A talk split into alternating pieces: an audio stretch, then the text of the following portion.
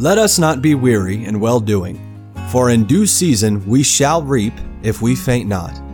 Believers have God's promise that when we faithfully obey Him and don't give up, we will enjoy the very best returns. Let the Lord encourage your heart as Joe Vasick, pastor of Northeast Baptist Church of Danbury, Connecticut, urges us to stay the course. If you want to see a Bible picture of a life that is abundantly blessed by God, you will find that picture in the life of Job. Job and his wife had 10 adult children. His entire family loved and feared the Lord. Job was an extremely successful businessman with endless acres of crops and livestock numbering over 10,000 head and enough hired hands to care for all of them. He was the richest man in his part of the world, and he was well known and highly respected by everyone for miles around.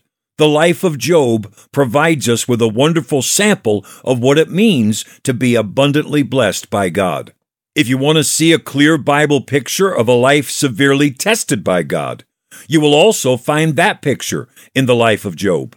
Satan was appearing before God, and when God pointed out to Satan what a faithful, God fearing man Job was, Satan said, Of course Job fears you and obeys you. Why wouldn't he? You've blessed him so much, he'd be crazy not to serve you. But take away all those blessings, and Job will curse you immediately. God had such confidence in Job's faith that he gave Satan permission to bring severe testing into Job's life. In one day, Job lost all 10 of his children. He lost all of his industry, all of his wealth. In a second round of testing, Job lost his good health, and he lost the support of his wife. And the Bible says, in all this, Job sinned not, nor charged God foolishly. During this time of incomprehensible suffering and sorrow, Job had a support group comprised of his three good friends, Eliphaz, Bildad, and Zophar. These men were remarkable. When they received the news of Job's tragedies, they immediately planned a journey to be an encouragement to their grieving friend. They left their families and their responsibilities and traveled at their own expense just to be with their friend Job so that he wouldn't be alone and he would know that he was loved. They turned down the lane that led to Job's house, and they were shocked at what they saw. The smell of death filled the air. What had once been the most envied and raved about showplace in the entire region was now in shambles. As they neared the main house, Eliphaz, Bildad, and Zophar were not prepared for the pitiful sight of their suffering friend sitting all alone on the ground. In great grief, they each began to weep and cry out, Oh no! Oh, Job! They tore their garments in despair.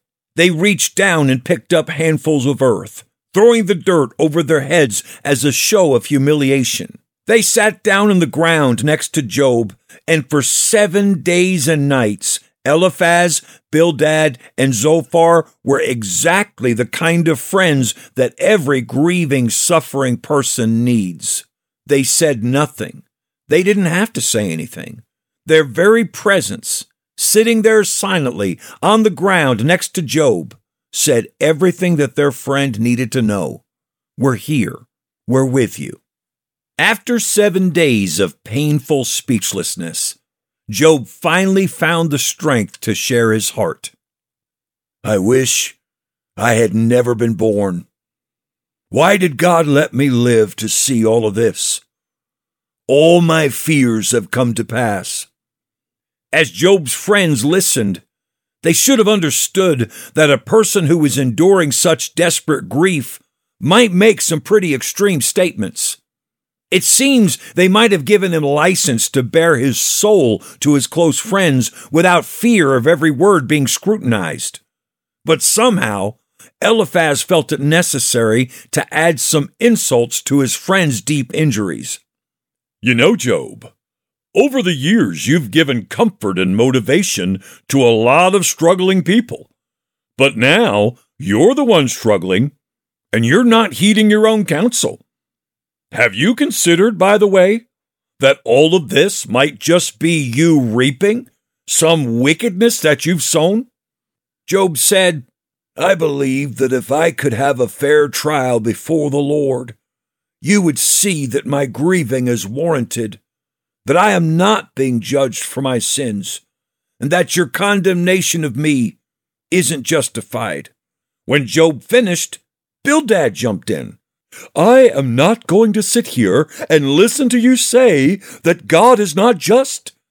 God would not let all this happen to a righteous man. Job answered him. So then Zophar had to contribute by mocking Job and calling him a liar.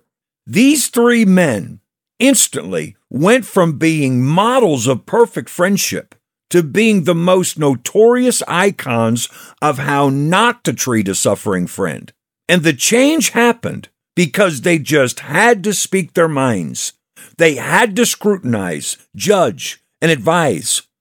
All the good that they had done and all the good that they could have done was voided by their decision to critique their friend. And as a result, they will forever be remembered as some of history's worst friends. Christian, the way to be a friend when someone is suffering and grieving is to be there, to listen, and to love. Stay the course. We pray that today's program was a blessing to you. If you have any questions or comments, we'd love to hear from you. You can email us at staythecourse at nbcdanbury.org. God bless you. So, dear Christians, stay the course. God's promise is yours. We shall.